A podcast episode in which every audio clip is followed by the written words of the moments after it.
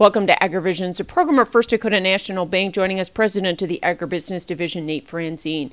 Nate, you were recently at the Kansas City Fed Annual Ag Symposium, and the focus was on trade. So, talk about the discussion surrounding the importance of trade.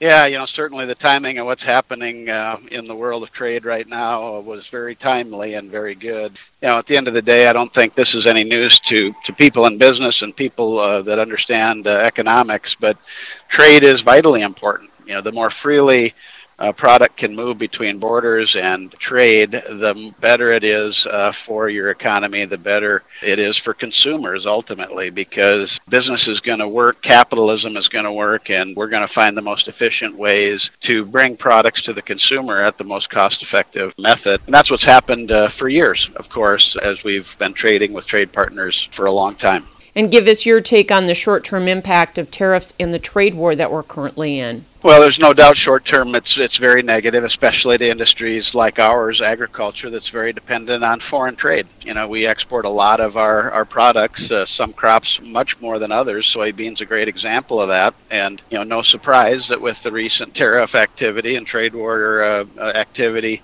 soybeans is one of the commodities hardest hit anytime you disrupt trade, you create a negative impact to everyone involved. The tariffs increase cost and prices drop to offset those added costs, which certainly hits our producers uh, right in the forehead. So that's the short term impact, certainly short term negative. and unfortunately, based on what we're hearing, at least today, I don't see any quick fixes to that. I hope I'm wrong. I hope a deal gets done, but it sure doesn't feel or sound that way as you talk with administration and what the dynamics of what's happening across the globe.